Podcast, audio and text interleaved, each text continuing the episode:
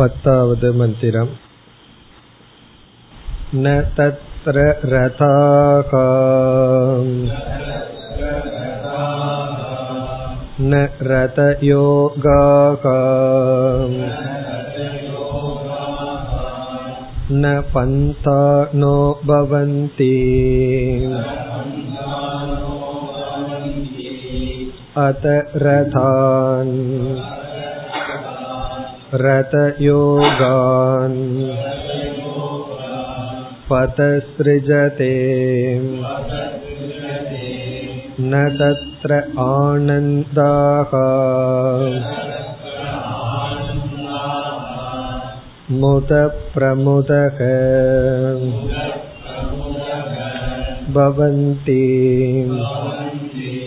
அத ஆனந்தான்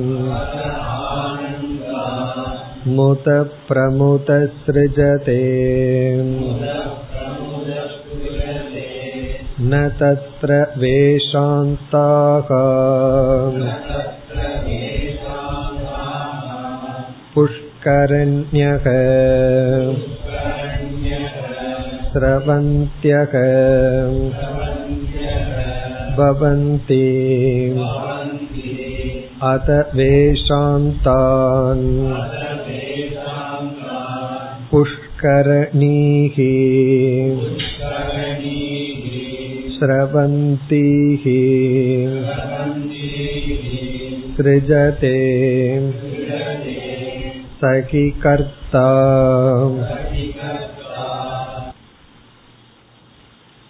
ஒன்பதாவது மந்திரத்தில் சொப்பன விசாரத்தின் மூலமாக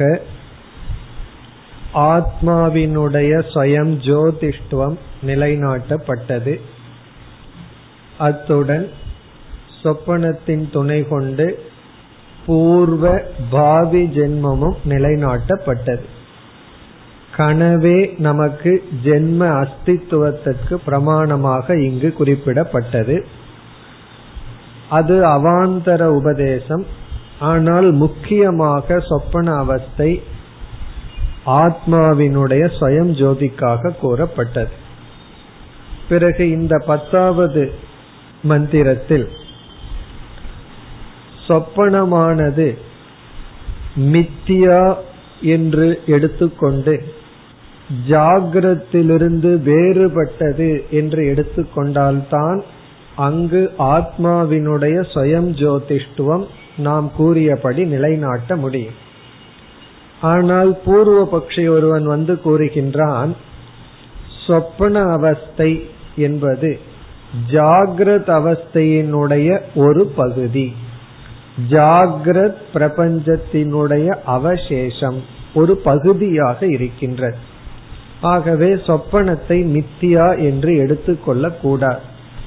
ஜாகிரத் அவசேஷம் அல்லது ஏகதேசம், ஜாகிரத்தினுடைய மீதி அல்லது ஜாகிரத்தினுடைய ஒரு பகுதிதான் சொப்பனம். அப்படி என்றால் நீங்கள் எப்படி ஸ்வயம் ஜோதிஷ்டுவம் என்பதை நிலைநாட்ட முடியும்? மேலும் ஜெகன் மித்தியாத்துவத்திற்கும் சொப்பனத்தை திருஷ்டாந்தமாக பயன்படுத்துகிறீர்கள், அதுவும் தவறு என்று பூர்வபக்ஷம் வர அதற்கு இந்த மந்திரம் பதில் அளிக்கின்றது. சென்ற வகுப்புல பதிலை நாம் பார்த்தோம். நாம் பார்த்த கருத்து, எந்த ஒரு வஸ்து நம்முடைய அனுபவத்துக்கு இருக்கின்றது, அது நம்முடைய வாசனையினால் மற்றும் தோற்றி வைக்கப்பட்டதோ அந்த வஸ்துவை மித்தியா என்றுதான் ஏற்றுக்கொள்ள வேண்டும். உதாரணமாக நாம் வெளியே கயிற்றை பார்க்கின்றோம், நமக்கு பாம்பாக தெரிகின்றது. இப்பொழுது கயிறானது சத்தியம், பாம்பை நாம் ஏன் மித்தியா என்று சொல்கின்றோம் என்றால், அந்த பாம்பானது வியாவகாரிகமான பஞ்சபூதத்தில் படைக்கப்படவில்லை, நம்முடைய வாசனையினால் படைக்கப்பட்டது. நம்ம மனதிலுள்ள சம்ஸ்காரத்திலிருந்து நாம் அனுபவிக்கப்படுகின்ற பொய்யான பாம்பு பார்க்கப்படுவதனால் நாம் மித்தியா என்று சொல்கின்றோம். அதை பூர்வபக்ஷி ஏற்றுக்கொள்கின்றார்.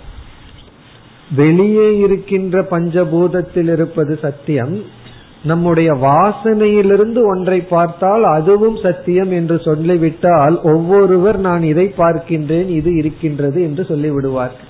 இப்ப விவகாரமே நடக்காது. ஆகவே அதை எல்லோரும் மித்தியா என்று ஏற்றுக்கொள்கின்றார்கள். அதன் அடிப்படையில் இங்கு பதில் சொல்லப்படுகின்றது. சொப்பன அவஸ்தை நம்முடைய வாசனையிலிருந்து தோற்றி வைக்கப்படுவதனால் மித்தியா. ஆகவே இந்த மந்திரம் சொப்பன பிரபஞ்சம் மித்தியா என்பதற்கு பிரமாணம் என்று பார்த்தோம். அதைத்தான் உபனிஷத் கூறுகின்றது. ந தத்ர ரதாஹா, சொப்பனத்தில் பார்க்கப்படும் ரதங்கள் அங்கு கிடையாது. தத்ர சொப்பனத்தில் ரதாஹா ந பவந்தி, நாம ரதத்தை பார்க்கிறோம், அது கிடையாது. ந ரதயோகாஹா, ரத யோகம் என்றால் ரதத்தை செலுத்த பயன்படுத்தப்படும் மிருகங்கள், குறிப்பாக குதிரைகள் கிடையாது. ந பந்தானக பவந்தி, அங்கு பாதையும் கிடையாது. ரதம், குதிரை, அது செல்லும் பாதை, இவைகளெல்லாம் கிடையாது. அதாவது இந்த வாக்கியம் நிஷேத வாக்கியம். நம்ம ஏற்கனவே ஜாகிரத் பிரபஞ்சத்துக்கே நிஷேத வாக்கியம் பார்த்திருக்கோம். நேக நானாஸ்தி கிஞ்சன என்று ஜாகிரத் பிரபஞ்சத்தையே உபனிஷத் நிஷேதம் செய்வதிலிருந்து ஜாகிரத் பிரபஞ்சம் மித்தியான்னு பார்த்திருக்கோம். இந்த இடத்துல உபனிஷத் சொப்பன பிரபஞ்சத்தை நிஷேதம் செய்கின்றது. காரணம் என்ன? அதுவே சத்தியம் என்று ஒரு பூர்வபக்ஷி விட்டான். அதனால சொப்பன பிரபஞ்சத்தை நீக்குகின்றது. அங்கு நாம் எதையெல்லாம் பார்க்கின்றோமோ அதெல்லாம் உண்மையில் கிடையாது. இப்ப இது நமக்கு புரியணும்னா பூர்வபக்ஷி என்ன சொல்றான்? ஜாகிரத்துல பாக்கிறதான சொப்பனத்திலையும் பார்க்கிறோம். சொப்பனம் வேறு ஜாகிரத் வேறு அல்ல, ரெண்டு ஒன்றுதான் என்று சொல்லும் பொழுது இல்லை, நம்ம ஜாகிரத்துல பாக்கிற ரதம் எல்லாம் அங்கு கிடையாது. பிறகு நம்ம பார்க்கிறோமே, அதற்கு என்ன பதில் சொல்கிறீர்கள்? அத ரதான் ரதயோகான் பதக சிருஜதே, ஆனால் ரதங்கள், குதிரைகள், பாதைகள் சிருஜதே உற்பத்தி செய்யப்படுகின்றது, வாசனையினால் உருவாக்கப்படுகின்றது. அப்போ சொப்பனத்தில் நாம் பார்க்கப்படுகின்ற பொருள்கள் எதுவும் இல்லை, ஆனால் அவைகளெல்லாம் அந்த நேரம் அந்த காலத்தில் நம்முடைய வாசனையிலிருந்து உருவாக்கப்படுகின்றது.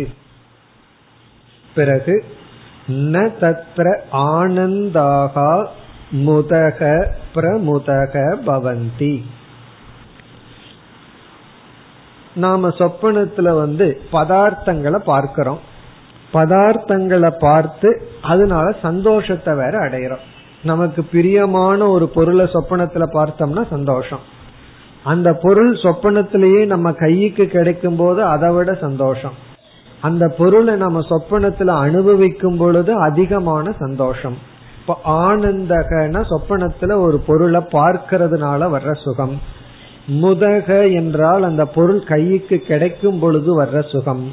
பிரமுதக என்றால் அதை அனுபவிக்கும் பொழுது கிடைக்கின்ற சுகம்.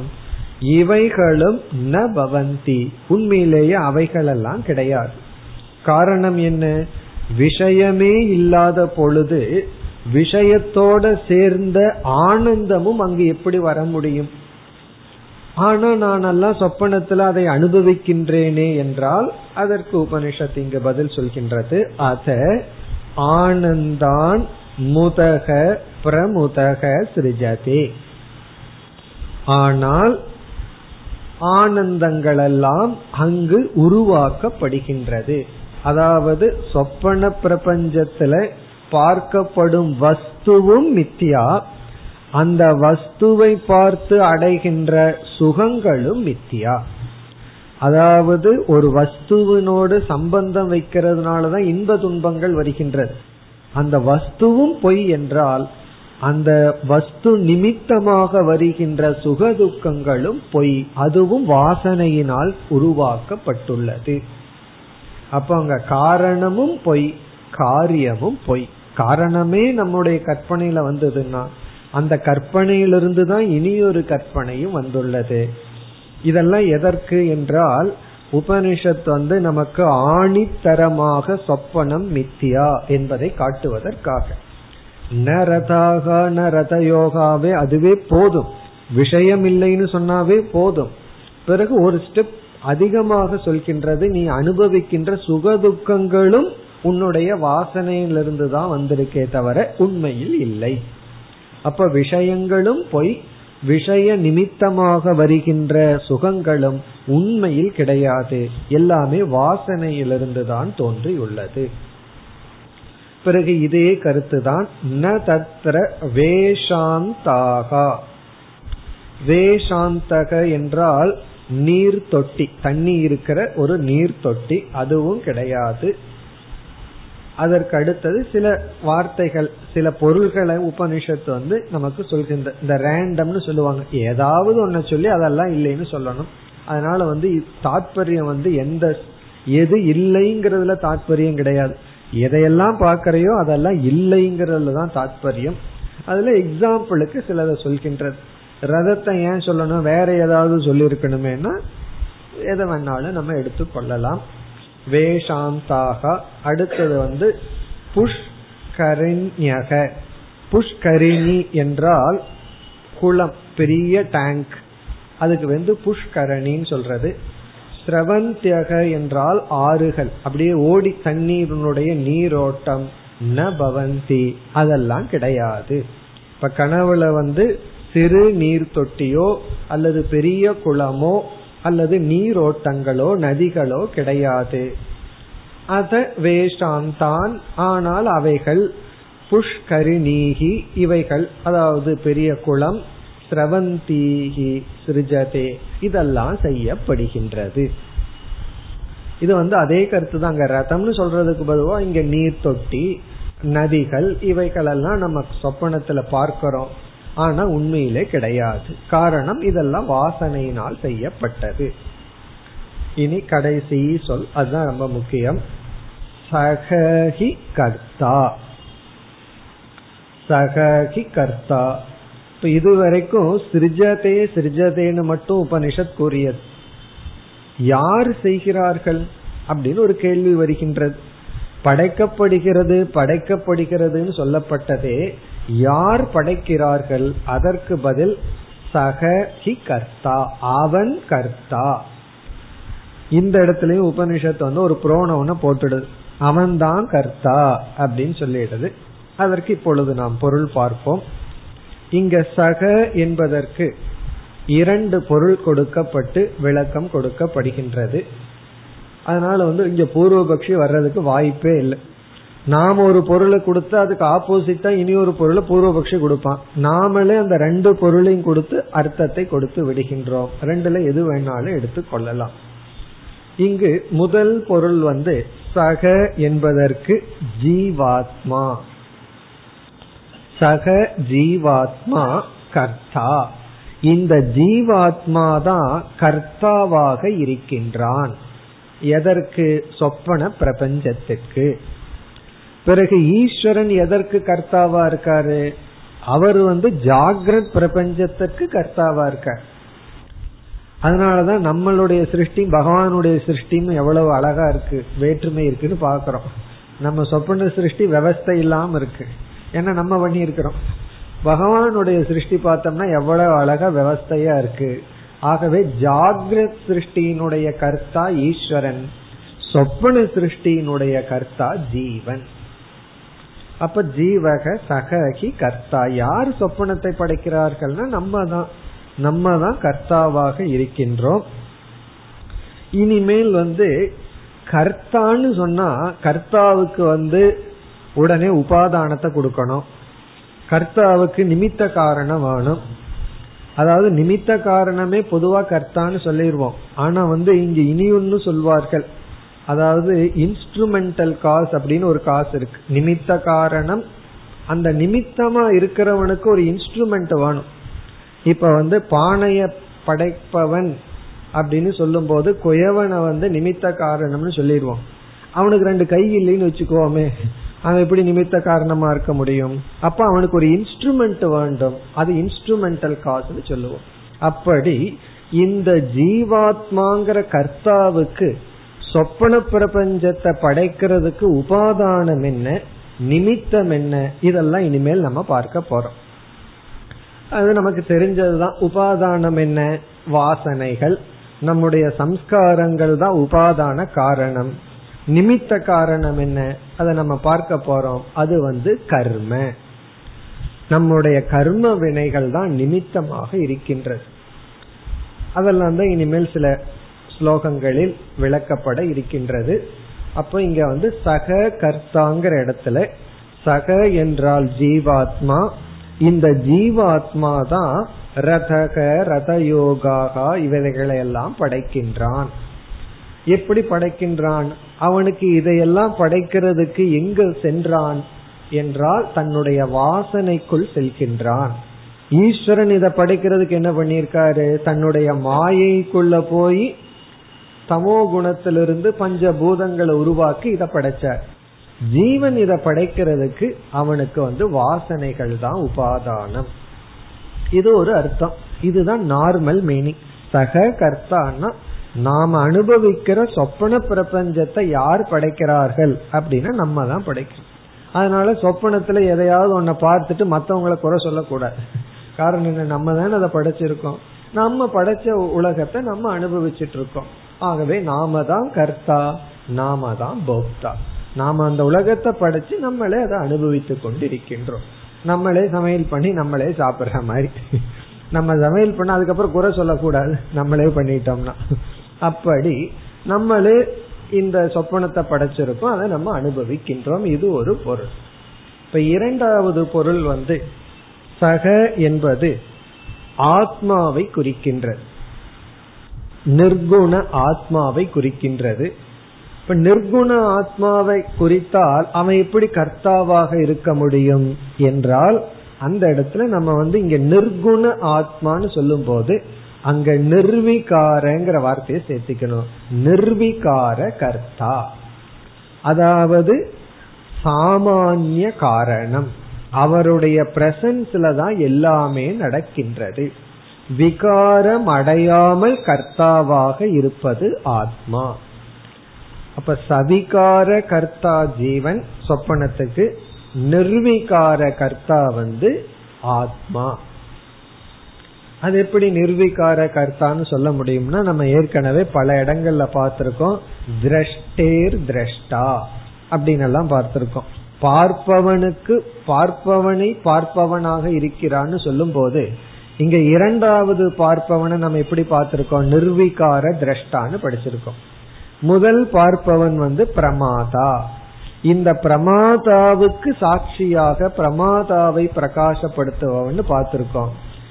அப்படி எப்படி ரெண்டு திரஷ்டா இருக்கும்போது ரெண்டு ஸ்ரோத்தா இருக்கிறானோ, ஸ்ரோத்ரஸ்ய ஸ்ரோத்ரம் சக்ஷுஷ சக்ஷுகுங்கிற இடத்துல எப்படி பார்த்திருக்கிறோமோ அதே போல கர்த்துகு கர்த்தா, கர்த்தாவுக்கு கர்த்தாவாக இருப்பவன் அப்படிங்கிற அர்த்தத்துல எடுத்துக்கொள்ள வேண்டும். இப்ப சகஹி கர்த்தாங்கிற இடத்துல சக ஜீவாத்மா கர்த்தா அல்லது சக பரமாத்மா நிர்விகார கர்த்தா. விகாரம் அடையாமல் அவர் அனைத்து படைப்புக்கும் ஆதாரமாக அதிஷ்டானமாக இருக்கின்றார். அதாவது வியாவகாரிக சத்தியத்துக்கே பரமாத்மா அதிஷ்டானமா இருக்கிறார்னா, பிராதிபாசிக சத்தியத்திற்கு யார் அதிஷ்டானமாக இருக்க முடியும்? ரெண்டு சொல்லலாம். வியாவகாரிக சத்தியமா இருக்கிற பிரின்சிபலையும் சொல்லலாம், அல்லது அதுவே யார சார்ந்து இருக்கு? அது பரமாத்மா. இப்ப ஒருவர் கார்பெட் மேல நின்னுட்டு இருக்கார். எது எனக்கு ஆதாரம்னு கேட்டா அவர் ரெண்ட சொல்லலாம், பூமின்னு சொல்லலாம் அல்லது கார்பெட்னு சொல்லலாம். பூமி தான் அல்டிமேட், முழுமையாக.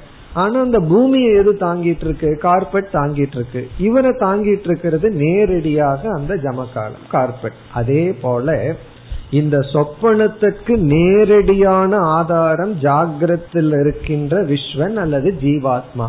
அதற்கு ஆதாரம் பரமாத்மா. ஆகவே இங்க சகங்கிற இடத்துல பரமாத்மாவையும் சொல்லலாம், ஜீவாத்மாவையும் சொல்லலாம். பரமாத்மாவை சொல்லிட்டோம்னா நிர்விகார கர்த்தா, ஜீவாத்மாவை சொல்லிட்டா சவிகார கர்த்தா. இத்துடன் இந்த மந்திரத்தினுடைய விசாரம் முடிவடைகின்றது. இப்ப இந்த 10வது மந்திரத்தில் சொப்பனம் மித்தியா, சொப்பனம் வாசனாமய பிரபஞ்சம். இப்ப சொப்பனத்தை மித்தியான்னு நிலைநாட்டுதிலிருந்து நமக்கு என்ன கிடைக்கின்றதுன்னா 9வது மந்திரம் உறுதியாக்கப்படுகின்றது.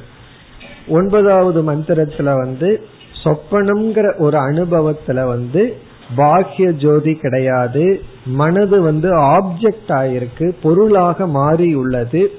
ஆகவே அங்கு ஆத்மாவினுடைய சுயம் ஜோதிஷ்டுவம் தெளிவாகிறது. நல்லா நம்ம விசாரம் பண்ணி நிலைநாட்டினோம். அது இங்க ரீஎஸ்டாப்ளிஷ், அது மீண்டும் உறுதியாக்கப்படுகின்றது. ஏன்னா அந்த சொப்பனத்துக்குள்ள பூர்வபக்ஷி ஒரு கேள்வி கேட்டுட்டான், ஆகவே அதை நாம் நீக்கிவிட்டோம். இனி அடுத்த மந்திரத்திற்கு செல்லலாம். 11. ததே தேம் ஸ்லோகா பவந்தி ஸ்வப்னேன ஷரீரம் அபிப்ரகத்ய அசுப்தசுப்தான் அபிசாகசீதி சுக்ரமாதாய புனரைதி ஸ்தானம் ஹிரண்மய புருஷக ஏகஹம்சக.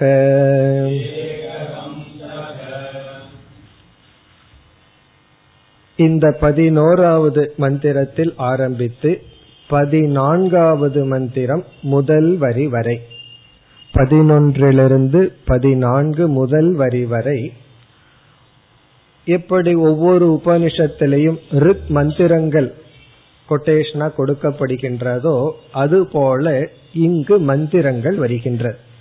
எதற்கு என்றால் ததேதே ஸ்லோகாகா பவந்தி.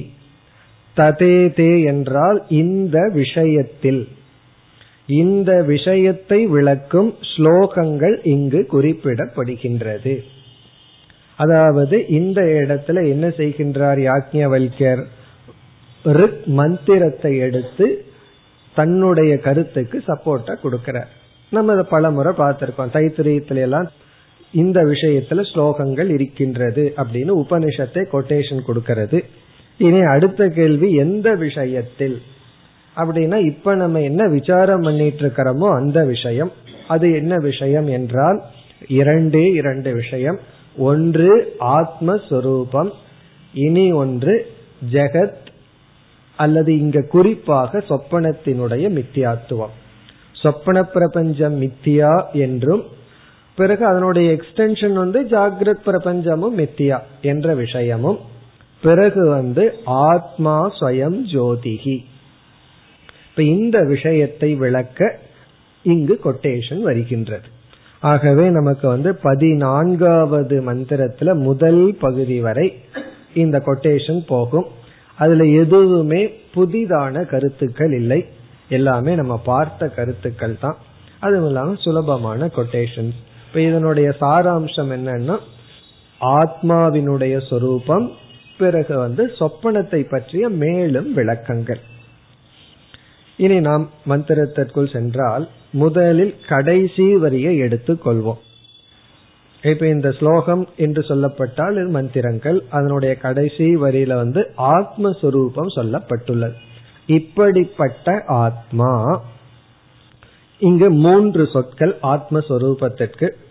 ஹிரண்மயக புருஷக ஏக ஹம்சக, இந்த 3 ஆத்மஸ்வரூபத்தை விளக்குகின்ற சொற்கள். ஹிரண்மயக புருஷக ஏக ஹம்சக ஒவ்வொன்றாக எடுத்துக்கொள்வோம்.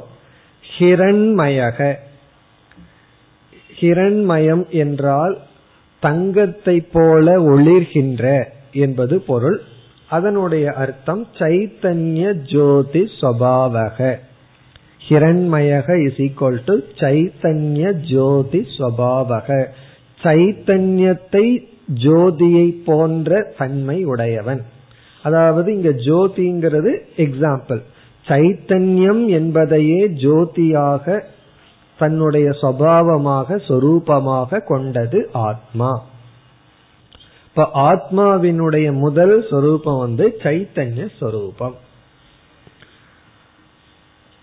ஹிரண்மயகன சைத்தன்ய சொரூபம். இரண்டாவது சொல் புருஷக. இங்கு புருஷக என்றால் காரிய கரணாதி சர்வம் பூரயதி இது புருஷக. காரியம் என்றால் பிசிக்கல் பாடி, கரணம் என்றால் சூக்ஷ்ம சரீரம், அதாவது இந்திரியங்கள் போன்றவைகள். காரிய கரணாதி, காரியங்கள், காரியம்னா ஸ்தூல கரணத்துல பல கரணங்கள் இருக்கு, நம்ம பார்த்திருக்கோம் 19 அம்சங்கள் சூக்ஷ்ம சரீரத்துல. அந்த கரணங்களை அனைத்தையும் பூரயதி இது புருஷக, வியாபிப்பவன். அப்போ ஆத்மா என்ற ஒரு தத்துவம் நம்முடைய ஸ்தூல சூக்ஷ்ம சரீரத்தை வியாபிக்கின்றது. இப்ப காரிய கரணாதி சர்வம் பூரயதி இது புருஷக. இந்த புருஷகங்கிற சொல்லுக்கு பல விதத்துல அர்த்தம் பார்க்கலாம், பூர்ணக இது புருஷகன்னு பார்க்கலாம். இப்ப இந்த இடத்துல நமக்கு சரீரத்தை வியாபிக்கின்ற தத்துவம். இனி அடுத்த சொல் ஏக ஹம்சக.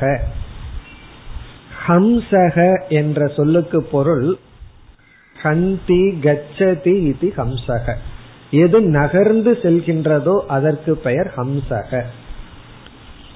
இந்த ஹம்சன்னு அந்த பறவைய பார்த்தோம் அப்படின்னா அது அழகா அப்படியே நகர்ந்து போகிறது, அழகா இருக்கும். அது அது எஃபர்ட் இல்லாம அப்படியே மேஜிக்கா நகர்ந்து போற மாதிரி இருக்கும். ஆனா உள்ள காலை ரொம்ப வேகமா அடிச்சுட்டு இருக்கும், வெளியே பார்த்தோம்னா அப்படியே அழகா போயிட்டு இருக்கும். அப்படி ஹம்சக. ஏக ஹம்சக என்றால் இவர் ஒருவராக இருந்து நகர்ந்து கொண்டு இருப்பவர். அப்படின்னா என்ன அர்த்தம்?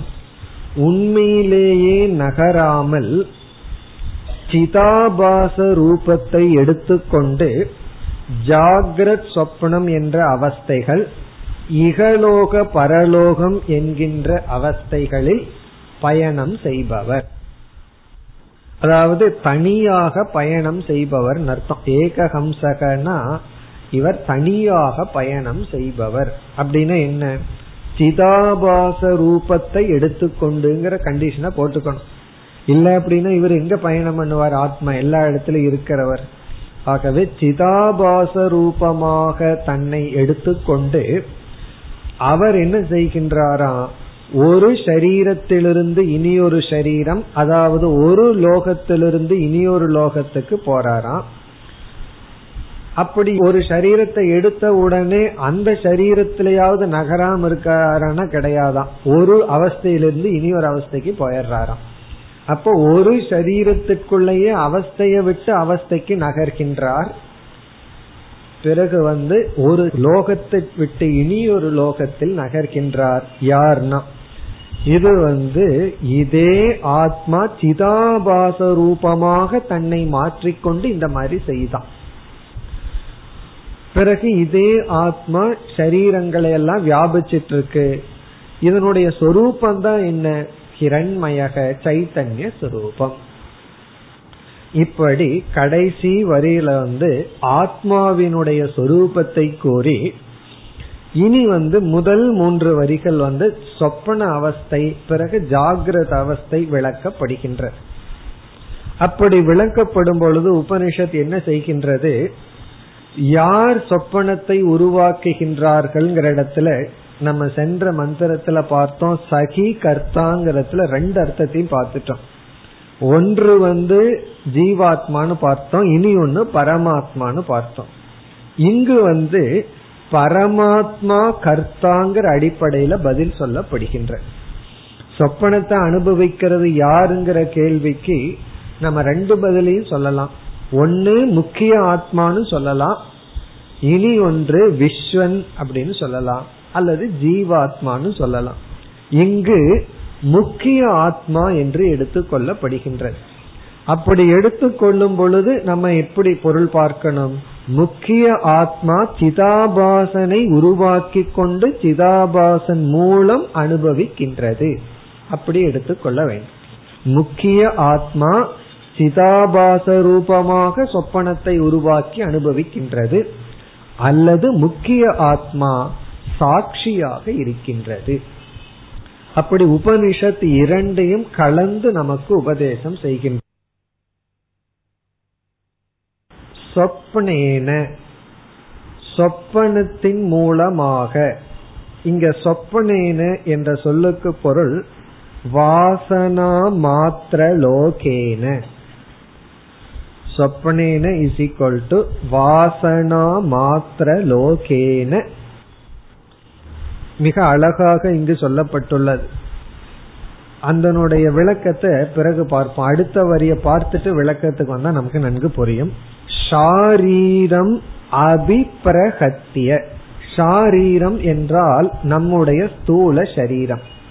சரீரமேவ ஷாரீரம், சரீரத்தை தான் இங்கு ஷாரீரம் அப்படின்னு சொல்லியிருக்கு. இப்ப ஷாரீரம்னா நம்முடைய ஸ்தூல சரீரம். அபிப்ரஹத்திய அப்படின்னு சொன்னா நிச்சேஷ்டாம் ஆபத்திய, அப்படின்னா சேஷ்ட இல்லாமல் ஆக்கி, ஜடத்தை போல ஆக்கி. அதாவது எப்படி சொப்பன பிரபஞ்சம் உருவாகின்றதுங்கிற கதையில இருக்கும். நம்முடைய ஸ்தூல சரீரத்தை அபிப்ரஹத்திய அப்படின்னா செயலற்றதாக மாற்றி, நிச்சேஷ்டாம் ஆபத்திய, சேஷ்டான செயல், நிச்சேஷ்டான செயல் இல்லாமல் செய்து. என்ன இவன் ஜாகிரத அவஸ்தையில ஸ்தூல சரீரத்தை வச்சுட்டு என்ன பண்ணிட்டு இருக்கான்? ஏதாவது ஒரு செயல் பண்ணிட்டு இருக்கான்லவா, நேரம் போலினா டிக்கெட்டை கிழிச்சிட்டு இருக்கிறது, கையிங்க ஆளை ஆட்டிட்டு இருக்கிறது, இப்படி ஏதாவது ஒரு செயல். ஸ்தூல சரீரம் நிச்சேஷ்டமா இருக்கான்னா கிடையாது. மேபி தியானத்தில் உட்கார்ந்து இருக்கும் போது இருக்கலாம், மீதி நேரத்துல எல்லாம் ஏதாவது திருச்சனம் பண்ணிட்டு இருக்கு கையங்காலும். ஆனா சொப்பனத்தில் என்ன ஆகுது? தூங்குறவனை பார்த்தோம்னா அப்படியே ரிலாக்ஸ்டா ஸ்தூல சரீரம் எந்த விதமான அசைவும் இல்லாம இருக்கு. அப்படி இந்த சரீரத்தை நிச்சேஷ்டமாக ஆக்கி, இப்படி ஆக்குவதற்கு என்ன காரணம்? ஒரு ஜீவாத்மானால நம்முடைய ஸ்தூல சரீரத்தை நிச்சேஷ்டம், சேஷ்டம்னா செயல், நிச்சேஷ்டம்னா செயல் இல்லாமல் ஒரு ஜடத்தை போல மரக்கட்டைய போல ஆக்க முடிவதற்கு என்ன காரணம்? அதுதான் முதல் சொல்லல சொல்லப்பட்டுள்ளது சொப்பனேன. அதாவது சொப்பனமயமான ஒரு உலகத்தை தோற்றி வைத்து அதுல அபிமானம் வச்ச உடனே இந்த சரீரம் நிச்சேஷ்டம் ஆகி விடுகின்றது. இந்த சரீரம் எப்பொழுது நிச்சேஷ்டம் செயலற்று ஆகும்னா, நாம இந்த சரீரத்தை விட்டு வேற ஒரு உலகத்துல போய் அங்க அபிமானம் வைக்கணும். அதனாலதான் தியான காலத்துல எப்போ உடல் அமைதியா இருக்கும், கை காலெல்லாம் எப்ப ஆடாம இருக்கும்னா, கை காலையுமே பார்த்துட்டு இருந்தீங்கன்னா ஆட ஆரம்பிச்சிடும். அதை மறந்து வேற ஒரு உலகத்துக்கு நம்ம போகணும். வேற ஒரு உலகம்னா இப்போ ஓம் நம சிவாயான்னு ஒரு நாமத்தை எடுத்துட்டோம்னா நம்ம மனது அந்த பாவனைக்குள்ள போயிடுதுன்னா அப்படியே உடல் ரிலாக்ஸ் ஆகி செயலற்று இருக்கும். அப்போ இந்த உடல் அமைதியாக இருக்க வேண்டும்னா வேற ஒரு வாசனாமய பிரபஞ்சத்தை சிருஷ்டிச்சு அந்த பாவனைக்குள்ள போகணும். இப்ப இங்க சொப்பனேன என்றால் வாசனா மாத்திர லோகேன பாவனையா. இங்க பாவனான்னு ஒரு வார்த்தையை சேர்த்திக்கணும். வாசனா மாத்திர லோகேன பாவனையா, வாசனையினால் மட்டும் செய்யப்படுகின்ற ஒரு உலகத்தை உருவாக்கி அங்கு இருக்கின்ற பாவனையின் மூலம். ஆகவே இங்க சொப்பனேனேங்கிறது சரீரத்தை செயலற்று இருக்க ஹேது. இது இந்த திருத்திய விபக்தி ஹேத்து வார்த்தை. சமஸ்கிருதத்தில் இது மூணாவது விபக்தியில சொல்லப்பட்டிருக்கு. அது காரணம். சொப்பனேனங்கிறது ஒரு காரணம். எதற்குனா இந்த சரீரம் ஜடத்தை போல இருக்கிறதுக்கு. எப்படின்னா வாசனா மாத்திரமான ஒரு லோகத்தை உருவாக்கி அங்க வைக்கிற பாவனையினால். இப்ப இந்த ஜீவாத்மா சிதாபாசம் என்ன பண்ணிட்டான்? வாசனையினால் ஒரு உலகத்தை உருவாக்கி அதுல இவன் பாவனைய வச்சதுனால இந்த உடல் நிச்சேஷ்டமாக ஆகிவிட்டது. அதனாலதான் சில பேர் ஏதாவது ரொம்ப சீரியஸா திங்க் பண்ணிட்டு இருந்தாங்கன்னு வச்சுக்கோமே, அப்படியே உடல் நிச்சேஷ்டம் ஆயிரும். ஆபீஸ்ல முன்னாடி எல்லா வேலைக்கும் திடீர்னு எங்கேயோ போயிருவார்கள். ஏன் அப்படியே நிச்சேஷ்டம் ஆகுதுன்னா, இவர்கள் வாசனாமய லோகத்துல போய் அங்க வாழ்கின்றார்கள். அதனால என்ன ஆச்சுன்னா, இங்க சூழ்நிலை எல்லாம் மறந்து உடல் அப்படியே அமைதியாக செயலற்று இருக்கின்றது. இப்ப சொப்பனேன சாரீரம் அபிப்ரஹத்ய, பிறகு அடுத்த சொல் அசுப்தக. இந்த புக்ல சுப்தகன்னு பிரிச்சிருக்கு. அதை நம்ம சந்தி ரூல்ல பிரிச்சோம்னா ஆவ முன்னாடி போட்டுக்கணும். அபிப்ரஹத்ய அசுப்தகன்னு பிரிக்கணும். அசுப்தக, இங்க அசுப்தகங்கிற சொல் நிர்குண ஆத்மாவுக்கு வந்தாச்சு. சரி, இப்படி சொப்பனத்தை பார்த்துட்டு இருக்கும் போது இந்த தைஜசன் இருக்கானே அவன் உருவாகி விட்டான். அப்ப விஸ்வன் என்ன ஆயிட்டான்னா தூங்கிட்டான். இப்ப விஸ்வன் தன்னுடைய நிலையை இழந்து விட்டான். விஸ்வன் விழித்து கொண்டிருந்த ஜாகிரத் அனுபவம், விஸ்வன் தன்னுடைய நிலையை இழந்தவுடனே பிறகு யாராவது ஒருவர் அங்கு விழித்து கொண்டிருந்தால் தானே அந்த அனுபவத்தை எல்லாம் பார்க்க முடியும். அப்ப யார் அங்கு உறங்காமல் இருக்கின்றார்கள்? அசுப்தக. எப்பொழுதும் உறங்காதவன் யார் அப்படின்னா அசுப்தகங்கிறது இங்கு சாட்சி சைத்தன்யத்தை குறிக்கின்றது. அசுப்தக இஸ் ஈக்வல் டு எப்பொழுதும் உறங்காமல். அலுப்த திருக் என்ற ஒரு சொல் சாஸ்திரத்துல பயன்படுத்தப்படும். அலுப்தம் என்றால் லோபமாகாமல், இடைவிடாத திருக். அதத்தான் சுவாமிஜி ஒருவர் சொல்லுவார், இமைப்பொழுதும் என் நெஞ்சில் நீங்காதான் தாழ்வாழ்கிற இடத்துல இத கொண்டு சொல்லுவார்கள். இமைப்பொழுதும்னா இமைக்கிற ஒரு பொழுதும் கூட இறைவன் என்னுடைய நெஞ்சிலிருந்து நீங்கவில்லை.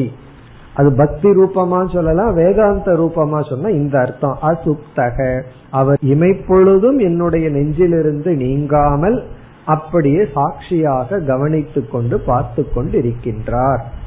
இப்படி அசுப்தக என்றால் நம்ம இமைக்கிற நேரமும் கூட இல்லாம, ஏன்னா இமைக்கிற நேரத்துல நம்ம தூங்கி முழிச்சிடுற மாதிரி அப்படி இல்லாமல் எப்பொழுதும் விழித்து கொண்டே இருப்பவர். அதனாலதான் அம்பாளுக்கு மீனாட்சிங்கிற பேருக்கு என்ன அர்த்தம் தெரியுமோ? மீனுக்கு இமை இல்லையா, அது கண்ணை மூடி முழிக்காதான். அதே போல அம்பாள் கண்ணை மூடி முழிக்கிறதுக்குள்ள நம்ம பக்தனுக்கு ஏதாவது கஷ்டம் வந்துடக்கூடாதுல்ல, அதனால என்னன்னா கண்ணை திறந்து பார்த்துட்டே இருக்கலாம். யாரு? நம்ம பக்தர்களை எல்லாம் பாதுகாப்பதற்காக. அப்படி பக்தியில சொல்லப்படும். இங்கு அசுப்தக என்றால் வேதாந்தத்துக்கு வந்துடணும், எப்பொழுதும் சாட்சி சைத்தன்யமாக இருந்து கொண்டு. இனி அடுத்தது சுப்தான். எல்லாமே டிக்ஷனரி மீனிங்க்கு அப்பாற்பட்ட மீனிங் தான். சுப்தான் என்றால் வாசனாமய பிரபஞ்சான், வாசனாமய பிரபஞ்சத்தை. சுப்தான் என்றால் வாசனாமய பதார்த்தான், வாசனைகளினால் தோன்றிய பதார்த்தங்களை. அபிசாகசீதி, இந்த வார்த்தை எங்காவது கேள்விப்பட்டிருக்கிறோமோ? அபிசாகசீதின்னு சொல்லி துவா சுபர்ணா அப்படின்னு சொல்லி முண்டகோபனிஷத்துல ஒரு பறவை பிப்பளம் சுவாத்வதி அனஷ்ணன் அன்யோ அபிசாகசீதி. இனி ஒரு பறவை சாப்பிடாமல் அபிச்சாக சீதின்னு சொல்லப்பட்டுள்ளது. அதே சொல்லுதான் இங்கும், அதாவது சாட்சியாக பார்த்து கொண்டிருக்கின்றது. அபிச்சாக சீதி அப்படின்னு சொன்னா எந்த விதமான கர்மத்திலும் ஈடுபடாமல் வேடிக்கை பார்த்து கொண்டிருக்கின்றது. அபிச்சாக சீதி. அப்போ இது யாரை குறிச்சாகணும்? விஸ்வனை குறிக்க முடியாது. இது துரிய சைத்தன்யத்தை தான் குறிக்க முடியும். இப்ப அசுப்தகங்கிறதும் சைத்தன்ய சொரூபத்தை குறிக்கின்றது. அதாவது முக்கிய ஆத்மா, நம்ம 4வது வரியில பார்த்தோமே, ஹிரண்மய புருஷ ஏகஹம்சக அந்த முக்கிய சைத்தன்யம் அசுப்தகசன். அதாவது இவன் விஸ்வன் உறங்கி விட்டான், தைஜசன் ஏதோ ஒருத்தன் புதுசா வந்திருக்கான். ஆனா அந்த தைஜசனை யாரு பிரகாசப்படுத்துகிறார்கள்? அசுப்தக, இந்த துரிய சைத்தன்யம். தைஜசன் ஒரு புதிதான கர்த்தா, அவனுமே இந்த சாட்சிக்கு ஆப்ஜெக்டா இருக்கு. சாட்சிக்கு அனுபவிக்கப்படும் பிரகாசப்படுத்தும் பொருளாக அந்த தைஜசன் இருக்கின்றான். அவனையும் பிறகு அவன் உருவாக்கிய இந்த உலகம் சுத்தான் அபிசாக சீதி. இப்ப இந்த முதல் இரண்டு வரையில சொப்பன அனுபவம் கூறப்பட்டு, அந்த சொப்பன அனுபவத்தில் சைத்தன்யம் உறங்காமல் மாறாமல் விகாரத்தை அடையாமல் இருக்கின்றது என்று கூறப்பட்டது. இனி அதற்கு அடுத்த வரைக்கும் வந்தால் சுக்ரம் ஆதாய புனரைதி ஸ்தானம். இப்பொழுது சொப்பனத்தை பார்த்து கொண்டிருப்பவன் எவ்வளவு காலம் பார்த்துட்டே இருப்பான்? அப்படியே சொப்பனத்திலேயே இருந்தவன் வச்சுக்கோமே, ஒரு ஆங்கிள் நல்லா தான் இருக்கு, இந்த உலகத்தை விட்டுட்டு ஒரு முறை கனவுக்குள்ள போயிட்டோம்னா அப்படியே இருந்தோம்னா நல்லா இருக்கும். ஆனா அது முடியாது. புனகன்னு ஒரு சொல் இருக்கு. புனக என்றால் ஜாகிரத் அனுபவ வாசனா வசாத். ஜாகிரத் பிரபஞ்சத்தை அனுபவிக்க வேண்டிய வாசனை தோன்றும் பொழுது, கர்மம் தோன்றும் பொழுது, அதாவது சொப்பன அனுபவ கர்மம் போய் ஜாகிரத் அனுபவ கர்மவினை வரும் பொழுது புனக சுக்ரம் ஆதாய. இங்க சுக்ரம் என்றால் இந்திரியங்கள், ஆதாய அவைகளையெல்லாம் எடுத்துக்கொண்டு. ஏன்னா இந்திரியங்களை எல்லாம் எடுத்துட்டா தான் ஜாகிரத்துல அனுபவிக்க முடியும். ஸ்தானம் ஐதி ஐதி, ஸ்தானம் ஐதினா ஜாகரித ஸ்தானம் ஐதி, ஐதினா திரும்பி வருகின்றான், ஏதினா போறான், அதுல முன்னாடி ஒரு ஆ சேர்த்திட்டம்னா ஐதி, ஐதினா வர்றான்னு அர்த்தம். ஸ்தானம்னா இங்க ஜாகரித ஸ்தானம், ஜாகிரத ஸ்தானத்திற்கு வருகின்றான். எப்படி வர்றான் என்றால் தன்னுடைய இந்திரியங்களை எல்லாம் மீண்டும் எடுத்துக்கொண்டு இந்த ஜீவாத்மா ஜாகிரத அனுபவத்திற்கு மீண்டும் வருகின்றான். இதெல்லாம் நமக்கு தெரிஞ்ச விஷயம்தான். இவன் என்ன பண்றான்? சொப்பனத்துக்கு போறான். சொப்பனத்திற்கு போயிட்டு ஜாகிரத்துக்கு வரும்போது இந்திரியங்களை எல்லாம் எடுத்துக்கொண்டு மீண்டும் எந்த இந்திரியங்கள் இருக்கிற அபிமானத்தை விட்டுட்டு அவன் வாசனாமயத்துக்குள்ள போய் சொப்பனத்தை பார்த்தானோ அவன் மீண்டும் கர்ம வினையினால் அவன் ஜாகிரத அவஸ்தைக்கு வரும் பொழுது இந்திரியங்களை எடுத்துக்கொண்டு வருகின்றான். நம்ம ஒவ்வொரு ஊருக்கு போகும்போது ஒவ்வொரு திங்ஸ பேக் பண்ணிட்டு போவோம். அதே போல ஜாகிரத அவஸ்தைக்கு வரும்போது ஏற்கனவே பேக் பண்ணி வச்சிருந்த இந்திரியங்களை எல்லாம் எடுத்து அந்தந்த இடத்துல மாட்டிட்டு மறுபடியும் ஜாகிரத அவஸ்தைக்கு வந்தாக வேண்டும். இப்ப இங்க நமக்கு கிடைக்கிற ஒரு கருத்து, இந்த ஜாகிரத அவஸ்தைக்கு வருவதற்கு காரணம் கர்ம. இதே கருத்து மீண்டும் இனி விளக்கப்பட இருக்கின்றது. 14வது மந்திர வரைக்கும் இதே கருத்தை தான் நம்ம பார்க்க போகின்றோம். 12வது மந்திரம் பிராணேன ரக்ஷன் அவரம் குலாயம் பகிஷ்குலாயாத் அம்ருதச்சரித்வா ச ஈயதே அம்ருதோ யத்ர காமம் ஹிரண்மய புருஷக ஏகஹம்சக.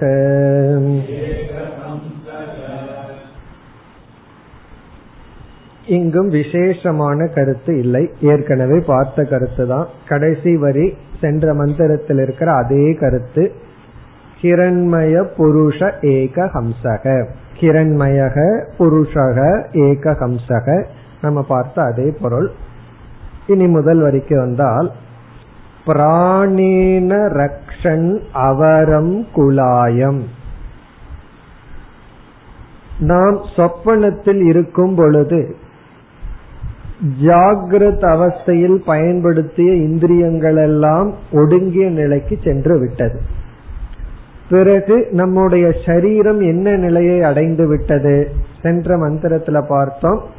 அதாவது நிச்சேஷ்டையை அடைந்து விட்டது, செயலற்ற நிலையை அடைந்து விட்டது. செயலற்ற நிலையை அடைந்த இந்த சரீரத்தை கண்டிப்பாக பாதுகாக்க வேண்டும். பாதுகாக்கவில்லை என்றால் மீண்டும் இந்த சரீரத்துக்குள்ள வந்து ஜாகிரத பிரபஞ்சத்தை அனுபவிக்க முடியாது. ஆகவே யார் எதன் மூலமாக சொப்பன அவஸ்தையில் இந்த ஜாகிரத்தில் பயன்பட இருக்கின்ற ஸ்தூல சரீரத்தை பாதுகாக்கின்றார்கள் அது சொல்லப்படுகின்றது. பிராணேன ரக்ஷன், 5 பிராணன்களின் மூலமாக ரக்ஷன் இந்த ஸ்தூல சரீரமானது காக்கப்படுகின்றது. பிராணேனா நமக்கு தெரியும், பிராண அபான என்ற பிராண தத்துவத்தினால் இந்த சரீரமானது காக்கப்படுகின்றது. அப்படின்னு என்ன அர்த்தம்? சொப்பன அவஸ்தையில வந்து ரெஸ்டுக்கு போனது யார் யாருன்னா கர்மேந்திரியங்கள், ஞானேந்திரியங்கள் இதெல்லாம் ரெஸ்டுக்கு போயாச்சு. அகங்காரம், புத்தி இதெல்லாம் போயாது. சித்தம் வந்து ஏதோ ஒரு போர்ஷன் மட்டும் ஆக்டிவேட் ஆயிருக்கு, ஏன்னா அதுல போய் வாசனைகளை எடுக்கணும், அதனால அந்த சித்தம் கொஞ்சம் இருக்கு. ஆனால் இந்த பஞ்ச பிராணன் இருக்கே அதற்கு ஓய்வில்லை, அதற்கு ரெஸ்ட் கொடுக்காம பிராணேன அந்த பிராணன்களின் மூலமாக ஸ்தூல சரீரமானது காக்கப்படுகின்றது. அதுக்கு ஒரே ஒரு டைம் தான் ரெஸ்ட், அது என்னன்னா ஃபைனல் ரிட்டையர்மெண்ட். அதே போல ஹார்ட்டுக்கும் தான், ஹார்ட்டுக்கும் ஒரே ஒரு டைம் ரெஸ்ட், பிராணனுக்கு ஒரே ஒரு டைம் ரெஸ்ட். மீதி நேரம் எல்லாம் அது ஆல்வேஸ் ஆக்டிவ், 24 hours ஷிஃப்ட் போட்டு பிராணன் வந்து ஆக்டிவ்ல இருக்கு. பிராணேன ரக்ஷன். இந்த ஸ்தூல சரீரத்துக்கு ஒரு சொல் பயன்படுத்தப்பட்டுள்ளது, குலாயம். குலாயம் அப்படிங்கிறது ஸ்தூல சரீரத்திற்கு பயன்படுத்தப்பட்ட ஒரு சொல். அவரம் அப்படின்னா மிக கீழான, மிக கீழான குலாயம். நம்ம தான் அதை மேலானதா பவுடர் எல்லாம் அடிச்சு வச்சிருக்கோம். உபநிஷத்தினுடைய கருத்துல அது ரொம்ப கீழான, இழிவான அப்படின்னு அர்த்தம். அவரம் குலாயம். குலாயம்ங்கிற சொல்லுக்கு பொருள் வந்து அதாவது நெஸ்ட், பறவைகள் இருக்கின்ற கூடு. குலாயம் அப்படின்னா கூடு. இந்த சொல் எப்படி வந்தது என்றால் கூ என்ற சொல்லுக்கு பிருத்திவி என்பது பொருள். சம்ஸ்கிருதத்துல கு அப்படின்னா பிருத்திவி. கௌலியதே இதி குலாயம். இறுதியில் பிருத்திவியில் தான் இந்த சரீரம் உறங்க போகின்றது. கடைசியா நம்ம எங்க போய் தூங்க போறோம்? பிருத்திவிக்குள்ள போய் தான் தூங்க போறோம். அப்ப கௌ அப்படின்னா பிருத்திவியாம் லீயதே. மரணத்துக்கு பிறகு அல்லது கடைசியில இந்த உடல் வந்து மண்ணா போக போகுது, மண்ணுல போய் அழிய போகின்றது. அப்படி இப்ப குலாயம் அப்படின்னா எது இறுதியில் பூமிக்குள் சென்று விடுகின்றதோ, பூமியில் போய் உறங்குமோ அப்படின்னு அர்த்தம். ஆனா லௌகிகத்துல குலாயம்னா நெஸ்ட். இந்த சரீரம் வந்து ஜீவன் தங்கி இருக்கின்ற ஒரு கூடு. அதனாலதான் இந்த சில வித்தைகளை சொல்லும் போது கூடு விட்டு கூடு பாய்தல்னு சொல்லுவாங்க. அப்படின்னா என்ன, இந்த சரீரத்தை கூடுன்னு சொல்றது, ஒரு கூட்டுல இருந்து இனி ஒரு கூட்டுக்கு போறது. இப்ப அவரம் குலாயம்னா இந்த கீழான இந்த சரீரத்தை ரக்ஷன் பஞ்ச பிராணன் மூலமாக பாதுகாத்து. இங்க சங்கரர் சொல்ற, சப்போஸ் அந்த ரக்ஷணம் பண்ணலைன்னா என்னன்னா இவன் கனவு கண்ட ட்ரிப்பான் தூக்கி புதைச்சு வச்சிருவாங்க, ஆள் போயாச்சுன்னு சொல்லி. சப்போஸ் கனவு காணும் போது பிராணனு ரெஸ்ட் எடுத்ததுன்னு வச்சுக்கோமே, நமக்கு தெரியாம போயிடுது. அப்ப என்ன பண்ணி வச்சிருவாங்க, இவன் எந்திரிச்சு வர்றதுக்கு முன்னாடி காரியத்தை முடிச்சிருவோம் அப்படின்னு முடிச்சு வச்சிருவாங்க. அப்படி முடிக்காம இருக்கிறதுக்கு காரணம் என்னன்னா இந்த பிராணன். இப்ப பிராணன் உள்ள இருக்கிறதுனாலதான் ஆள் வந்து திரும்பி வருவார் அப்படின்னு சொல்லி சும்மா விட்டு வச்சிருக்காங்களாம் அப்படின்னு சங்கரர் சொல்ற. பிறகு பஹிஷ் குலாயாத், சென்ற மந்திரத்துல சொன்ன அதே கருத்து தான். இவன் வந்து சொப்பனத்துக்கு எப்படி போறான்? என்றால் பகிஷ்குலாயாத், குலாயம்னு சரீரம், இந்த சரீரத்திலிருந்து அபிமானத்தை விட்டு வெளியே சென்று, சரீரத்துக்கு வெளியே போயிடுறானா அபிமானத்தின் மூலமாக. ஏன்னா இந்த சரீரத்திலேயே அபிமானம் வச்சிட்டு இருந்தா சொப்பனம் கிடைக்காது. ஆகவே பகிஹினா வெளியே, குலாயாத்துனா சரீரத்திலிருந்து வெளியே இவன் அபிமானம் வைத்து. இப்ப சரீரத்துக்கு வெளியே அப்படின்னா சரீரத்திலிருந்து விடுபட்டுன்னு அர்த்தம். இவன் வாசனாமய பிரபஞ்சத்தை மட்டும் எடுத்துக்கொண்டு அதில் அபிமானம் வைத்து என்ன செய்கின்றா, சரித்துவா. இவன் சரித்துவான்னா அவன் விளையாட ஆரம்பிச்சான். எங்க சொப்பன பிரபஞ்சத்தில் இங்கும் அங்குமாக அவன் சொப்பனத்தை பார்த்து அனுபவித்துக் கொண்டு, சக ஈயதே அமிர்தோ யத்ர காமம். பிறகு இதெல்லாம் உண்மையிலேயே பண்றவனுடைய உண்மையான சொரூபம் என்ன, அமிர்தக. அமிர்தகன்னு இரண்டாவது வரியிலேயே பகிஷ்குலாயாத் அமிர்தகன்னு ஒரு சொல்ல இருக்கு. அந்த அமிர்தகங்கிற சொல்ல எடுத்து ஆத்மஸ்வரூபத்தோட சேர்த்தி கொள்ள வேண்டும். இந்த கடைசியில 3 சொற்கள் இருக்கின்றது அல்லவா, அதோட இதை சேர்த்தி கொள்ளும். ஹிரண்மயக புருஷக ஏகஹம்சக அமிர்தக. அப்படி அமிர்த சுரூபமாக இருக்கின்ற ஆத்மா, அதாவது மரணமற்ற இந்த ஆத்மா என்ன செய்கின்றான், சரித்துவா சொப்பனத்தை எல்லாம் பார்த்து, சக ஈயதே யத்ர காமம். அதாவது யத்ர காமம் என்றால் நம்ம சொப்பனத்துல எப்படிப்பட்ட உலகத்தை பார்ப்போம் என்றால், எப்படிப்பட்ட ஆசையானது மனதிற்குள்ள திருடமாக இருந்து அந்த ஆசைகள் காமங்கள் விருத்தி ரூபமாக வெளிப்பட்டுள்ளதோ அந்த உலகத்தை நாம் காண்போம்.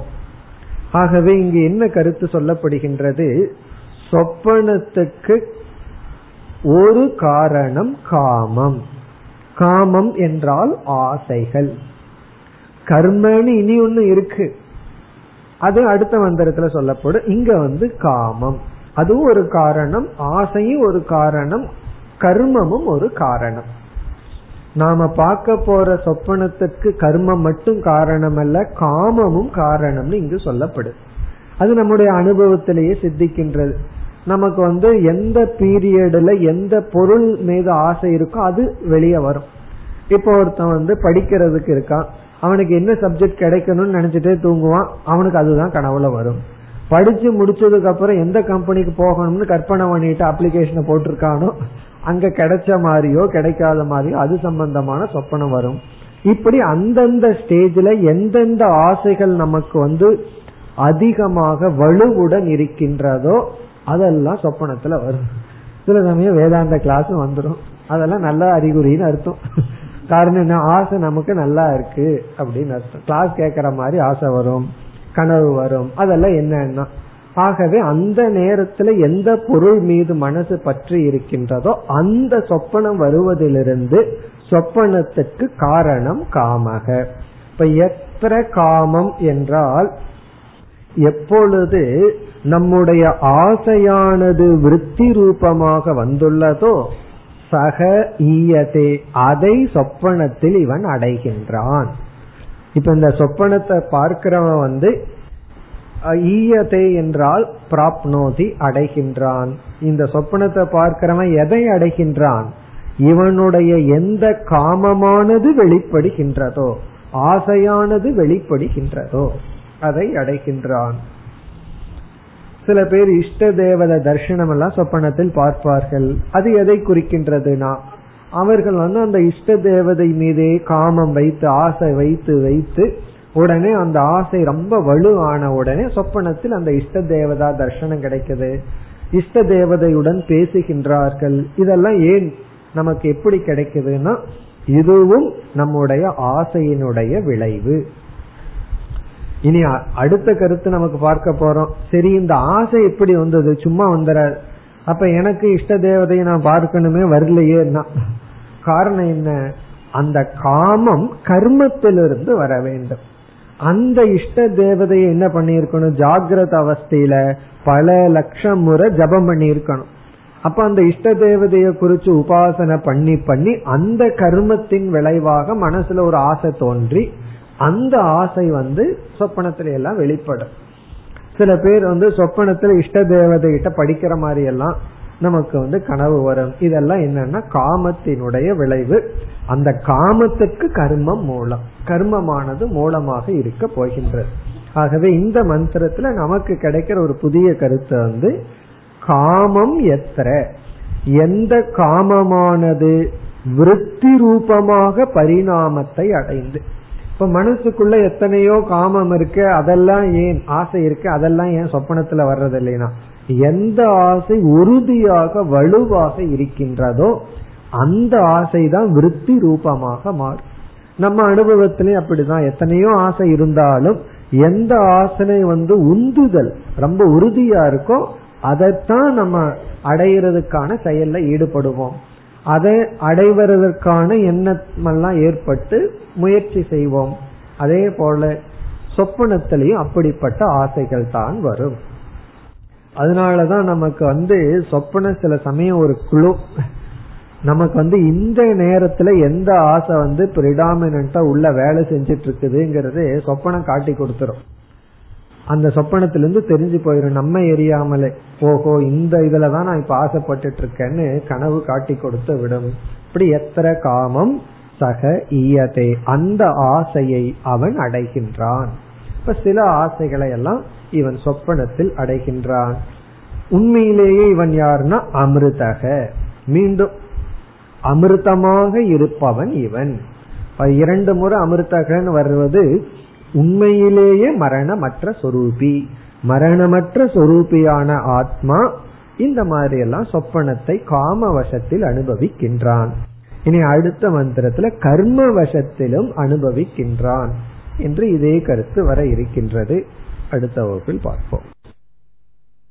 ஓம் பூர்ணமத பூர்ணமிதம் பூர்ணாத் பூர்ணமுதச்யதே பூர்ணஸ்ய பூர்ணமாதாய பூர்ணமேவாவசிஷ்யதே. ஓம் சாந்தி சாந்தி சாந்தி.